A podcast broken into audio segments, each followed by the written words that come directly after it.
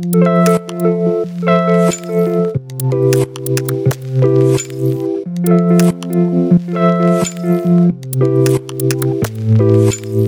everyone, and welcome back to Decrypt. To some of our regular listeners, you'll notice our usual host, Nick, has taken a break this week. My name is Stina Connor, and I will be your host today when we talk about cyber crisis management. I am delighted to be joined all the way from Australia by Emma Sanderson from our Cyber Protect team. Welcome, Emma. Hi, Stina. Thanks for having me. It's great to be here. And joining us from our studio in London is Elspeth Robertson from our Cyber Incident Response team. Hi, Elspeth. Hi, Stina. Pleasure to be here today. Thank you both for joining me today when we'll talk about crisis management, but particularly the gap between crisis management on paper versus in practice. What are some of the key challenges companies face? How can they prepare to manage a cyber crisis when it actually hits? Of course, cyber threats continue to be pervasive. Cyber capabilities are becoming more accessible, proliferating to a wider set of threat actors across the spectrum of state criminal and activist groups. We've seen ransomware, extortive cybercrime more broadly wreak havoc on companies, disrupt critical systems and assets, with some instances taking national level impacts. And we start to see at the same time threat actors expanding their targeting to organizations in new jurisdictions, in new sectors where the maturity, the preparedness to manage these types of incidents is lower than in countries more accustomed to facing these types of attacks. And amidst all this, it's companies and organizations trying to manage and in some cases survive when this crisis hits. Emma and Elspeth, you both have extensive experience working with our clients in these types of, of incidents and scenarios from preparing them for the worst case scenario through to kind of walking them through when that crisis actually hits. So let me start with a broad question to, to both of you. In this kind of complex, fast moving environment, is it even possible to be prepared for a cyber crisis? Great question. Um, personally, yes, I do think so. And I really see that being prepared means that organizations are not necessarily prepared for each and every single eventuality, say a ransomware in this particular section of your network or a business email compromise on five mailbox, for instance. But what it actually means, being prepared means being resilient to cyber threats. And that also doesn't mean stopping each and every cyber attack. It means having the strategies in place that enable an effective response, having these strategies that are agile, that are flexible to respond to a range of threats, to a range of threats that you're not even aware you're exposed to, for instance. And ultimately, I, I often respond to both cyber incidents and cyber crises. And if organizations are prepared, I typically find that a cyber incident doesn't necessarily have to turn into a cyber crisis. And that's one of the main goals for organizations and being prepared. Yeah, absolutely. I would agree with Elspeth. You know, we can't predict every detail of a crisis. We shouldn't try to. It's not effective. You will never be ahead of the attackers out there, whether it's a nation state, whether it's a particularly enterprising criminal or a particularly driven activist group. What preparation looks like to us in, in Control Risks is being equipped to respond to those novel situations in a way that's effective, it's compliant, it helps you to manage your stakeholders, protect your organization, your assets. And what does that mean in practice? It means being well prepared with documentation, with process awareness, having a leadership that's resilient, that's confident, that communicates well, that trusts each other to do the job, and ultimately being ready to deal with situations that you'll have never seen before and you you you you know, need to work closely with existing process, existing plans in order to make sure that you come out of that the other side. So in a nutshell, you know, yes, it is possible. So Emma, let me stay with you for for a little while. You work closely with our clients in in Asia Pacific, but especially in in Australia, and of course we've all seen um, the kind of headlines coming out of Australia these past couple of months. Um, one major kind of breach after another has this led to, to kind of changes in, in how companies approach cybersecurity, approach cyber crisis management from, from your experience? Yeah, thanks, Stina. It's it's a great question, and for our listeners who are not in Australia or the Asia Pacific region, yes, there have been a, a series of very prominent cyber incidents in Australia. There was a, a, a, breach at a major telecommunications carrier, Optus, as well as a major health insurer, Medibank, and you know the, the data that was exposed related to individuals, individual Australian residents and, and citizens, and it numbered well into the, the millions. I mean, as you can imagine, for us as, as cybersecurity professionals, risk professionals, and crisis managers, it's it's a very busy time in Australia. We can't understate the impact of these incidents in terms of, of you know, media coverage, public consciousness, and also actually commentary from from authorities, from the government. We're seeing at the same time regulatory changes and developments within Australia, but also within the region globally. So there's amendments to the Privacy Act controlling and, and mandating the handling of personal data. We're seeing updates to what's known as SOCI, which is an act to protect critical infrastructure with particular regard to cybersecurity. Slightly, slightly vaguely worded at this point. We are watching and monitoring, and I'm sure my colleague Jim has talked about that on one of our other episodes of Decrypt in the short term, what we're seeing in the in the, the, the, sort of furnace of these acts, change to laws, change to regulations, is, is clients, new clients, existing clients, long term clients in the region are coming to us and they're thinking about cyber risk for the very first time as something that is serious, it's relevant to them, it's credible, right? It, it hits that that crux of being both high impact but also medium to high likelihood, which many of the high impact risks do not. And what that means is we have lots of discussions with these clients around rehearsing, exercising, preparing, drilling for crises. Now, what that can look like is a, is a tabletop seminar. It can look like a, what we might term a live simulation of an incident, which features us getting on phones and pretending to be bad actors, which is good fun.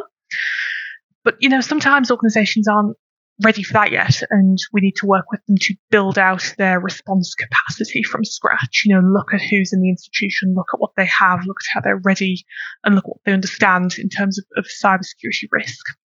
You know, most of the extended aspects of a cybersecurity crisis, and we'll we'll talk about this later, I'm sure. It's not necessarily the technology issues; it's about how the wider business can handle the disruption caused by those technology issues, how they handle their public approach, their public face, how they handle what's outside of their control and outside of the organization.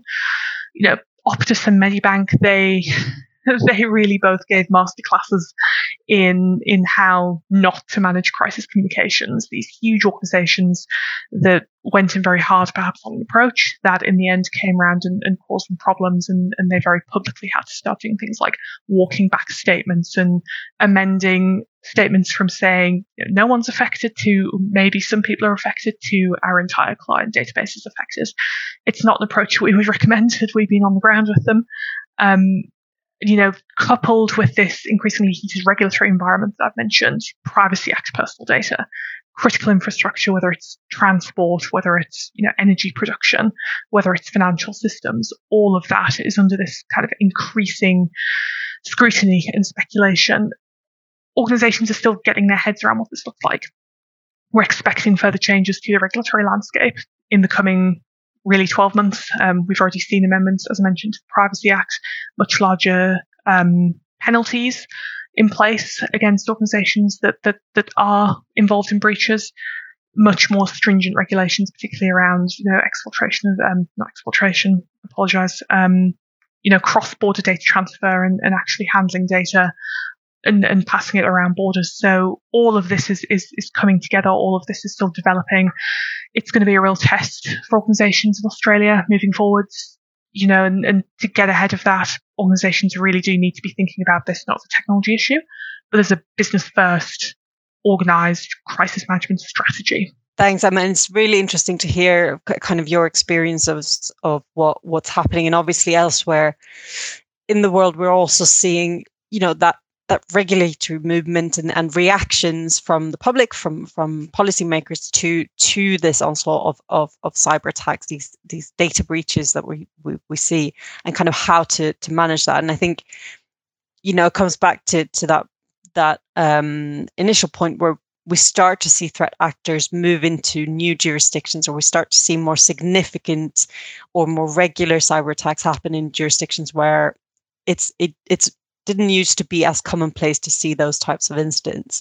And I think, you know, Australia is a good case study for what we can potentially expect um, in that in that space as well elsewhere. So if I turn to you, um, Elspeth, you you sit in our cyber incident response team. So spending your days really supporting clients through uh, incidents, through crises, having a very granular knowledge of the kind of anatomy of, of an incident, of the steps that the clients need to, to, to go through.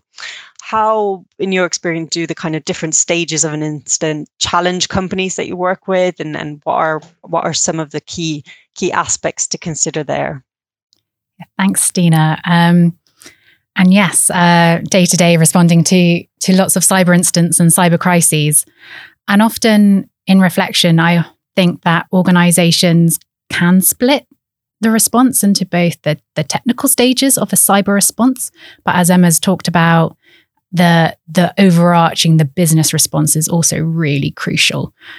But perhaps taking the the technical response part, um, it is very important, and it's very p- important for companies to prepare for the technical response to an incident. And typically, the the anatomy of a cyber incident in this in this um, in this kind of thought process is um, being able to to identify a crisis, to to identify, contain, eradicate, and recover. And preparation for all these phases of a cyber incident really helps the resolution go as smooth as possible. And so for the identification for organizations is is thinking about do you have the right monitoring in place? Do you have EDR? Do you have MDR? Is your AV effective? Do you have threat monitoring in place? A vulnerability management process. And for the contain and the eradicate, that might be you've got threat, threat actor in your system. How do you contain the incident? How do you kick the threat actor out your network? And how do you make sure that they can't get back in? And in my experience for clients, typically this happens quite quickly within the first few days, even, or first few hours of a cyber incident happening. But then we get to, to the recovery stage. And the recovery stage is how do you get back to where you were pre incident? And this actually is really difficult for organizations. And it's a really crucial area where I think organizations need to have continued effort and continued preparation for. Um, and I believe it can really help cyber incidents not become cyber crises, as I've mentioned, but um, help that help that smooth running. And I was kind of thinking about um, an example for this, and the UK's Royal Mail Lockbit ransomware attack is a kind of a really good example for for people to have a have a think about and look about. Clear, they're not my client. I didn't help them resolve um, this particular incident, but in the UK, they are they're, they're multinational. They're part of the UK's critical national infrastructure, and they had a Lockbit ransomware against a, a particular international portion of their business. And that meant that um, myself, as a UK citizen, I couldn't send or receive, I believe, um, international parcels or letters. And this happened January this year, I think January the 11th. And kind of looking at their comms there um, that they regularly produced about the status of the incident, it was about two weeks uh, when they managed to restore the majority of their operations. Um, looking recently on the, I think they released a an update to the incident on the 20th of February, saying that there's still still portions of their business of the international arm that are still not operational, and that's a good six weeks after the incident happened. And when I help organizations respond to ransomware attacks, six weeks is pretty good. It's pretty normal. Um, but organ- clients that aren't necessarily prepared for a crisis, for a for the recovery section of an incident are typically not prepared for these types of timelines. And actually, this this case is quite interesting because um, very recently, Lockbit they released the negotiations between Royal Mail and themselves, either as a, a way to continually extort Royal Mail or as a a threaten for future victims around kind of what Lockbit have the capability to do. And it's quite interesting that this back and forth, these negotiations took place over three weeks. And this is a long time for an organization to, to go through for this recovery. They haven't kind of got to the resolution yet, the technical resolution. Um, And so what I find is the recovery stage of a incident, the technical recovery stage can often lead into a reputational issues as well because as Emma said the the understanding of the incident changes and they may have not necessarily organizations communicated um, in a, in an effective way that helps kind of mitigate future future developments of of the incident because um, cyber crises or cyber incidents they're characterized by uncertainty. You don't quite know exactly what has transpired. It's often the technical forensic investigation which takes time to work out exactly how the threat actor got in what did they do um, what did they steal potentially? And all this takes a lot of time. And i think my other kind of part of the anatomy of a, a cyber incident that companies should prepare for is that this recovery phase it's quite complex and often it can change the way businesses operate. For instance i see that there's corrupted data so you might not be able to to have all the historic data that you relied on um, before but often um, kind of there might be the implementation of, say, MFA or an adoption to cloud services at the same time of a recovery, because it's a good time sometimes when you're recovering, when you're rebuilding to to expedite your your security controls or your updated infrastructure. Um, but this is also takes time for your for your employees and your um, customers to get used to the new ways of working of business. So it, it's a complex process there's a couple of interesting points I think there from from you, Elspeth. So, firstly, a three week long negotiation is pretty pretty intense. I mean, that immediately makes me think either that the complexity of what was affected was so much that Royal Mail had no other option for fact finding, and slash or they were not sufficiently confident in their actual recovery strategy and their response strategy that they kept going back to this threat actor, perhaps, or they extended that time period of fact finding from the threat actor that actually, yeah, it's, what's it done? It's put a target on their back. It's made the threat actor particularly interested in them. It's maybe slowed the response and the recovery.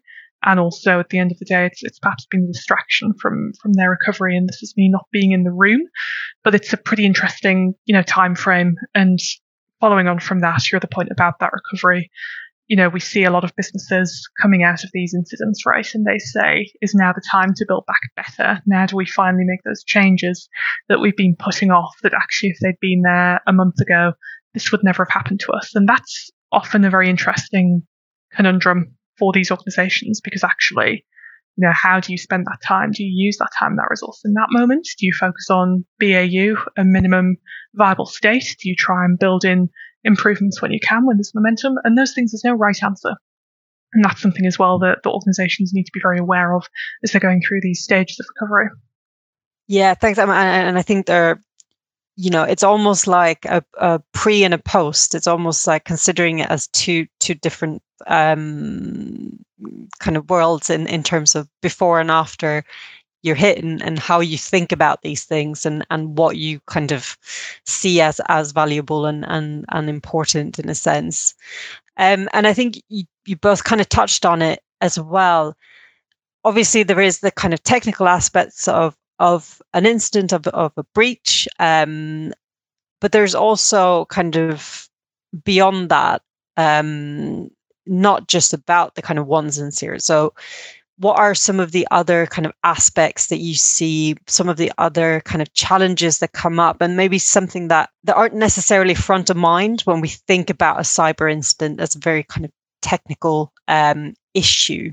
Often I see the the non-technical part of responding to the crisis as the the most important part because ultimately a technical forensic investigation will more often than not find out how the threat actor got in. They will determine what the impact is to data with, with a certain degree of, of certainty. And there may be caveats here and there, but it is the non technical part that brings the most uncertainty because ultimately sometimes you don't know how your customers are going to react. You don't know how your clients are going to react or your partners. And it can be an existential crisis, perhaps financially. And during a cyber crisis, I see that organizations really need to to get grip quite quickly. They need to react quite fast. They need to take control and build out that strategy, that that restoration strategy, that risk to in order to recover. And ultimately, they do need to learn kind of as back to your point of a, a pre and post um, crisis. And it's this react phase um, that is, I find quite quite interesting and quite um, quite precarious at the beginning of a of a crisis because there are so many stakeholders involved in a big cyber crisis. You'll have your technical teams, of course, but you'll have your senior management, you'll have your legal, you'll have your compliance teams, you'll have your clients and your partners who also need to be brought along the journey. And depending on the, the nature of your business or the, the nature of the type of attack, you could also have law enforcement, regulators, governments as well.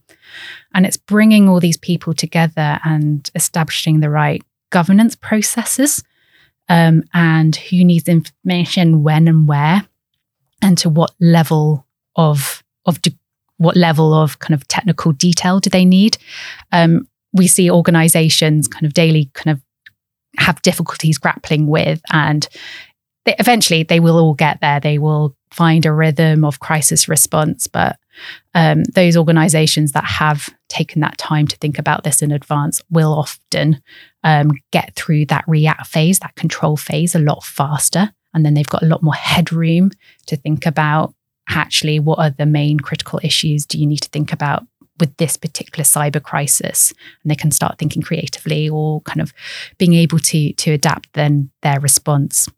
And um but that said I, I would say in my reflection organizations are getting quicker at responding and to crises faster. We've got better monitoring. Typically organizations are implementing um, endpoint detection a lot more faster and backups, the recovery backups. Um, organizations are getting better at that, but incidents are um, evolving, threat actors are adapting.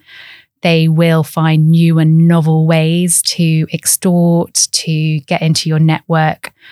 And kind of over the last, say, six months or so, I've seen, particularly in ransomware cases, these threat actors really, really change their tactics um, for instance, I've seen a bit like Royal Mail um, negotiation transcripts leaked. I've seen threat actors DDoS websites.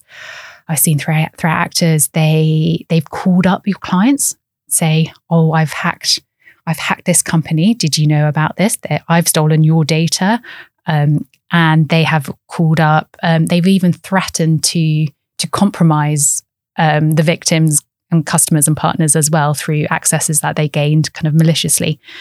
And all of these tactics that threat actors deploy, they're not technical problems to resolve. They are non technical business problems of how an organization should respond to these types of these threats, these developments in an incident. And so the non technical parts of a cyber crisis are, are very important and can often um, kind of provide quite curveballs to, to the response.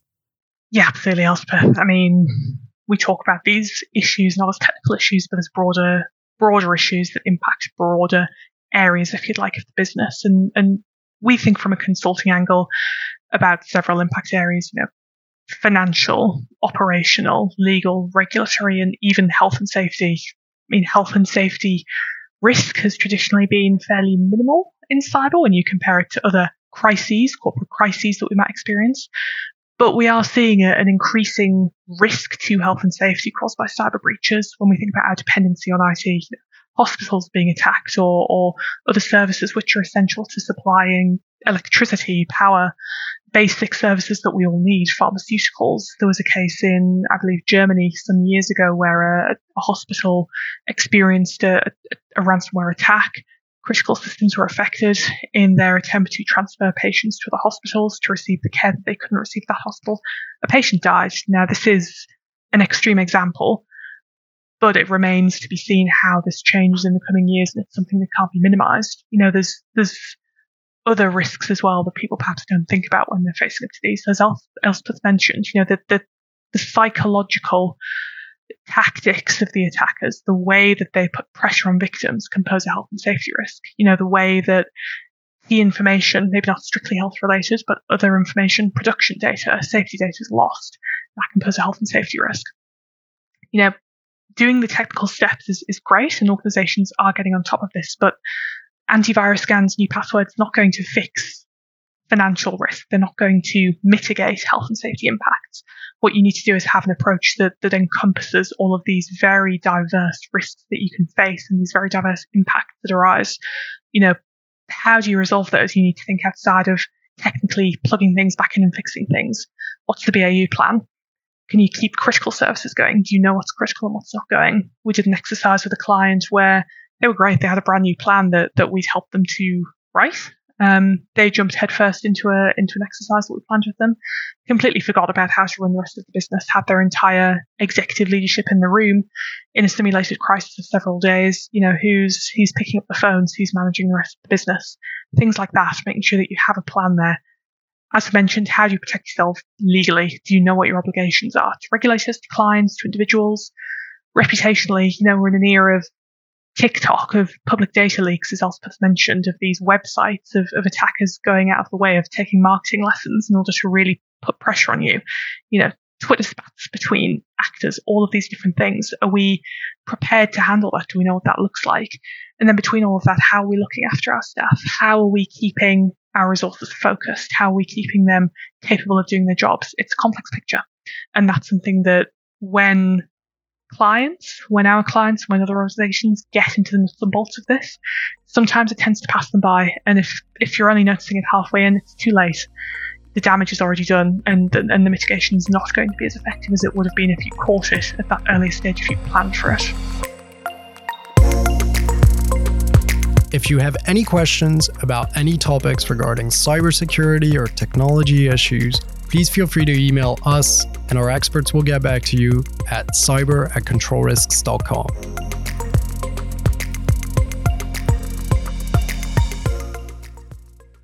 There's a lot of things here that that companies need to consider, need to think about, need to plan for and prepare for and, and, and all of that. So I mean both of you are, are essentially on the front line here in in how companies handle both that preparation phase, but also the kind of response phase. Are there any common themes in terms of lessons learned? Are there any kind of key takeaways uh, from your perspective that that kind of builds that capability? Yeah, sure. Um, two two lessons learned jump to my mind. Um, the first is is acting fast on threats, and the second one is acting fast on on build on um, what I would say, kind of building up your crisis response, scaling up your crisis response. So the first one on acting on threats fast, um, kind of a vulnerability case comes to mind. I was involved in a, a, ransomware attack, responding to a ransomware attack on an international company. And we were moving towards the end of the incident, and there were technical forensic investigation was underway. And it unearthed that that the organization had two ransomware precursors, the TrickBot and Emotet. And for those who um, aren't familiar with your ransomware precursors, they are kind of quite classic precursors to a ransomware attack. And you want to get rid of them quite quickly if you spot them on your network. But what it transpired is, um, towards the end of the incident, is that the IT team knew that both TrickBot and Emotet were on the network, but they didn't act on this.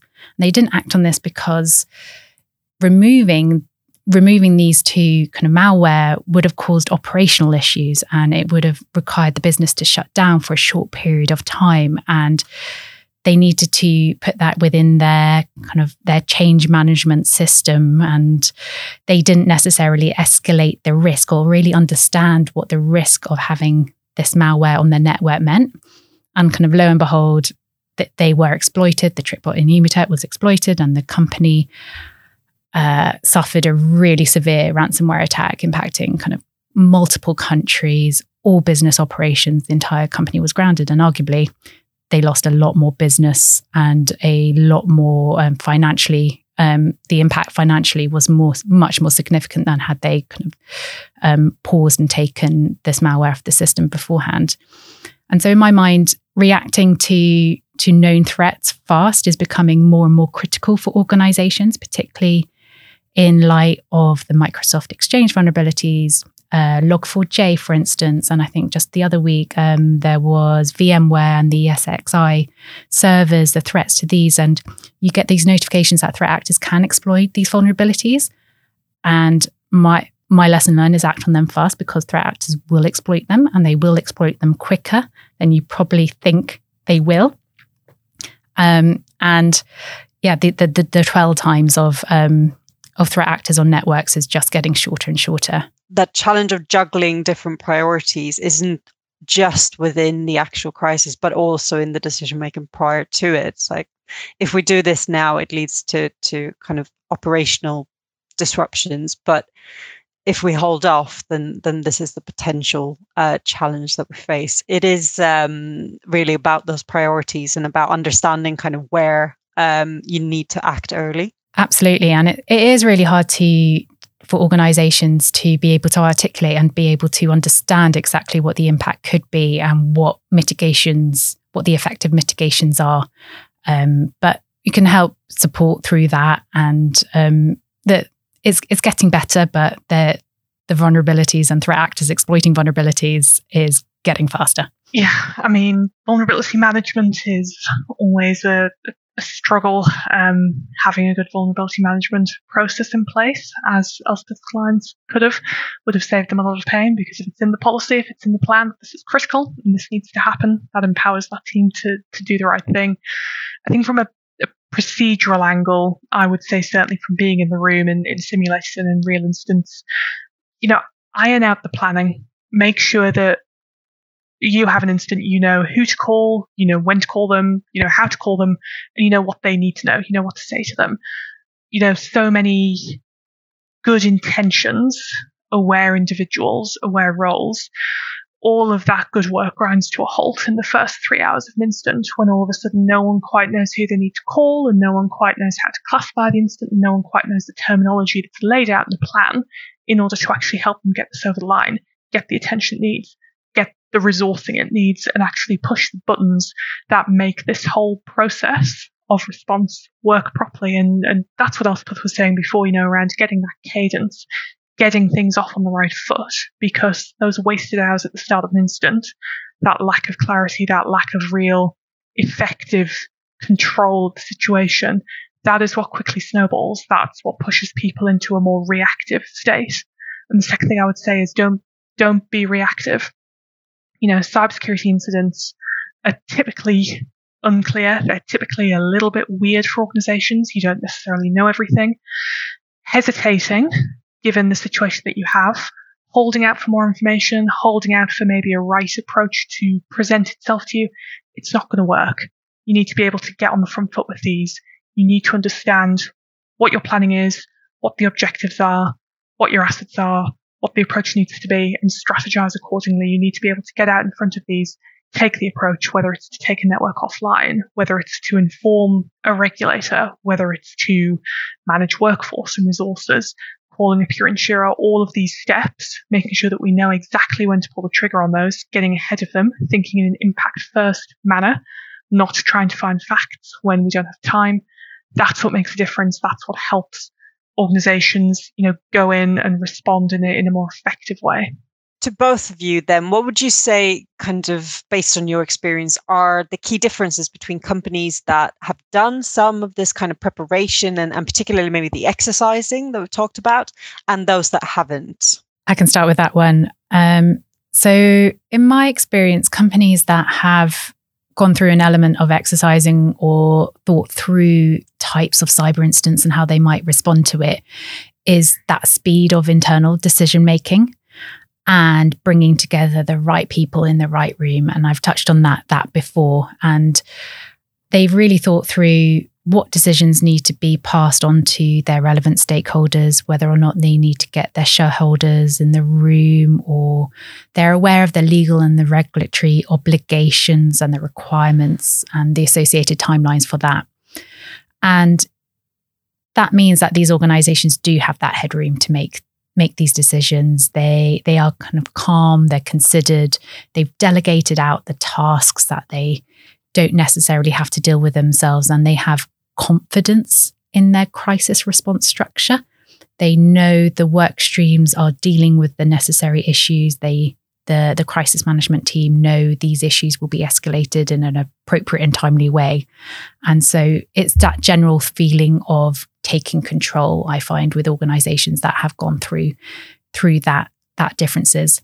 Um, and those that haven't, they will get through a cyber crisis. I think that's that's something that we've learned um, throughout responding to many different cyber attacks. Um, there will be a resolution.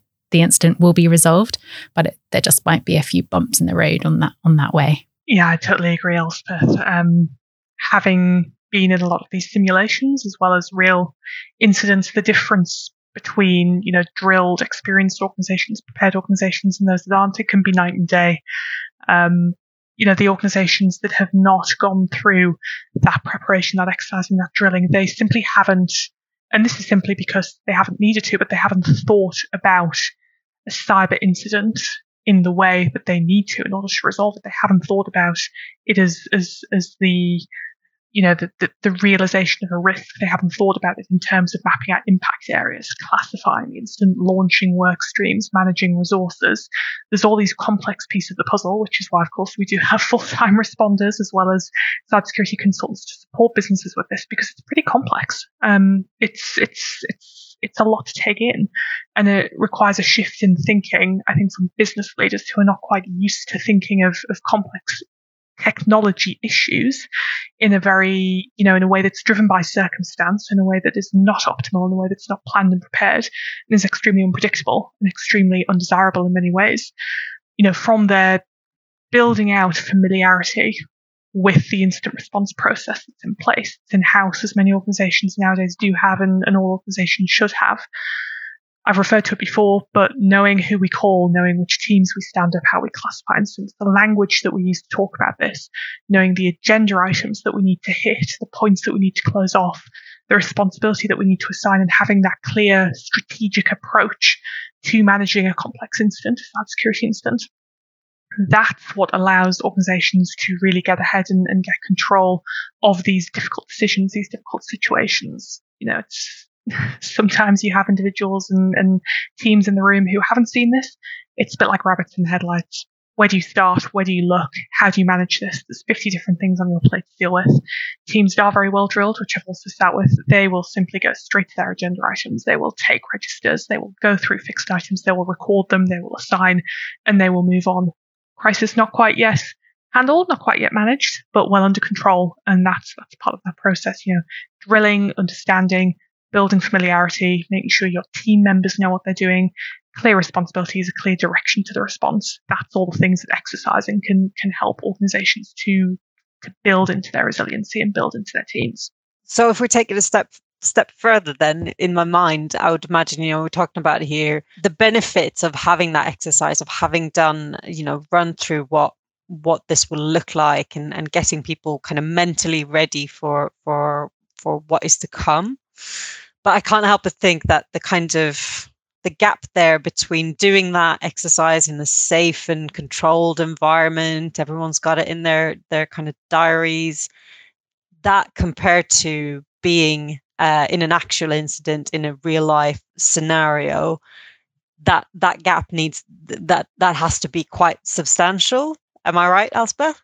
Yes, I do find that, and um, the what I will call you don't necessarily have your home comforts around when you're dealing with a cyber crisis because in a, the exercises that I've helped participate with, you have a coffee break, you'll have a nice tray with biscuits and you'll have that small talk. You're, whilst it is simulated and it you do get that feeling of, oh, what am I going to do in a cyber crisis? An exercise inherently is is a pre-planned um, exercise. Um, but in a real crisis, everyone is stretched. In case sometimes people are fearing for their jobs, they're not sleeping, and their responses can be 24 7. And then on top of that, threat actors are not necessarily nice people. They choose inconvenient times deliberately. They will, on a bank holiday weekend, they will drop the malware on a Saturday evening, the kind of with the maximum time that your um, maximum time kind of available before the staff come back into the office. Um, incidents happen or crises happen when your boss is out or your tech team aren't available or someone else, someone really critical is on holiday. And when you're exercising, you have all the right people in the room. You have everyone who you need to make that decision to to structure the response.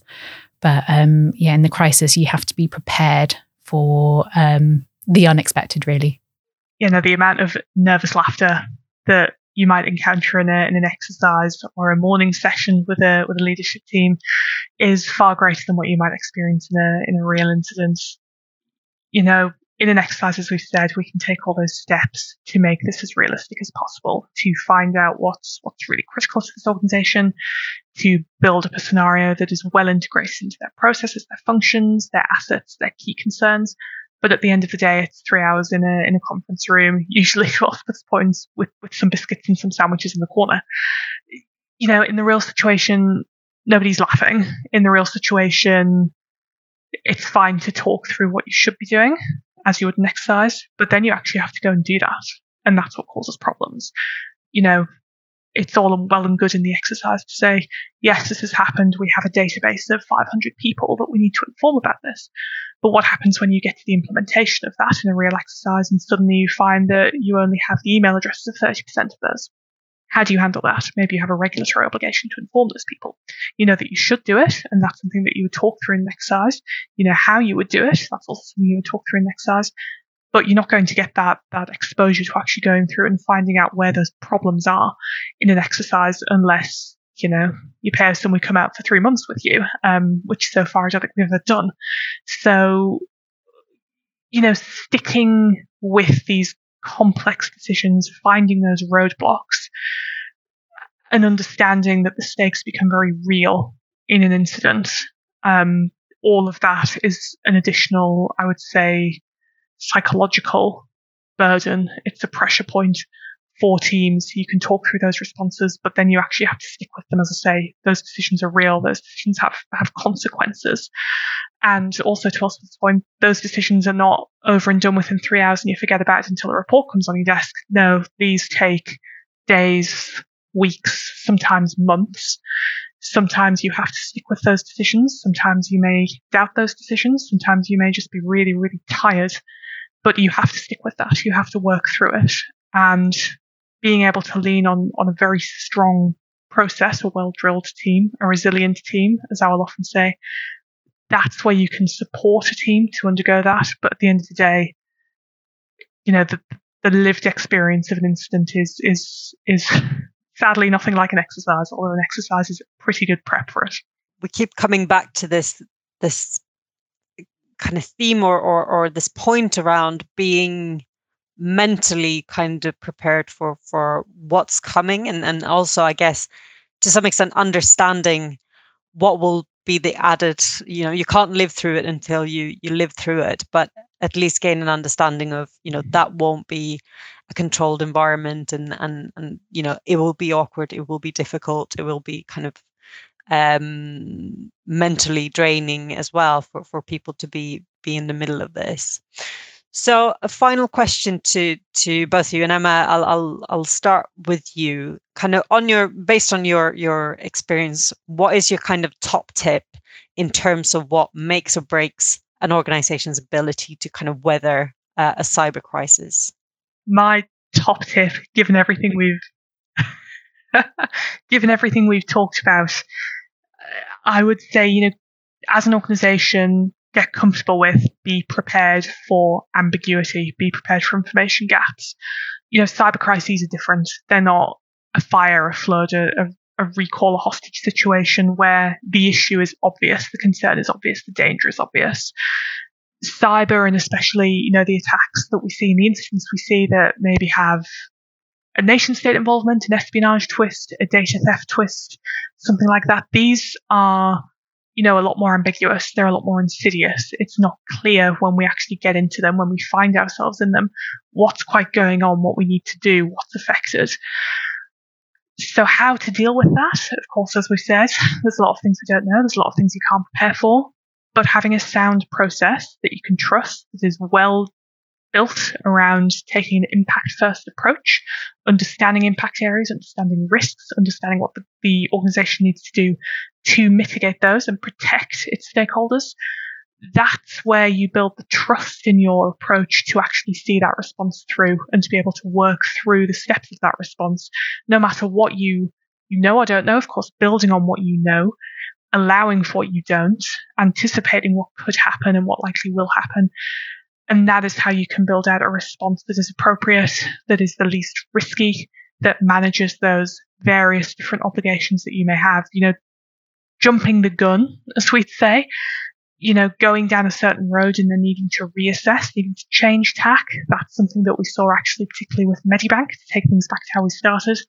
That's a real sucker punch to a responding team. That's difficult. That's embarrassing. That undermines the approach.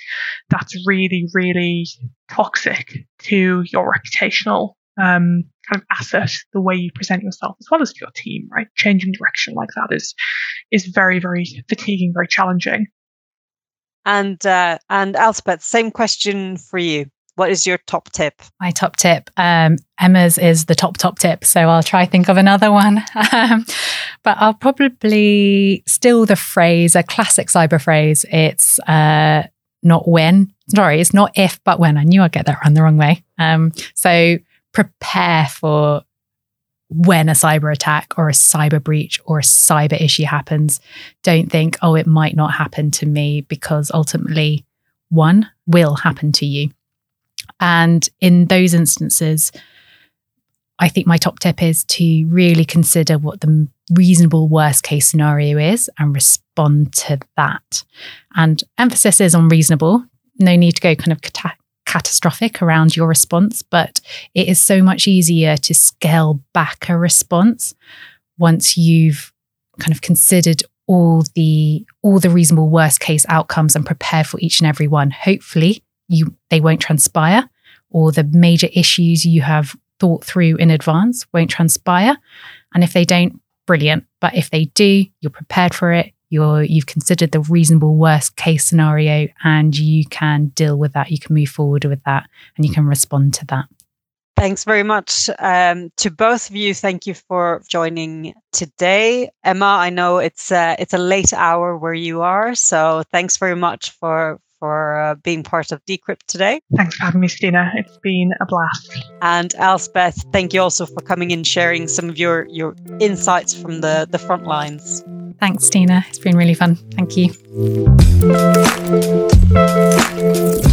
We have a whole host of episodes coming soon to Decrypt, covering the most crucial topics, breaking news, and strategic horizon scanning within the world of cyber that you need to be aware of. With analysis and discussion from our experts located around the world, subscribe to Control Risks Decrypt as we help you make sense of the cyber and technology issues impacting your business.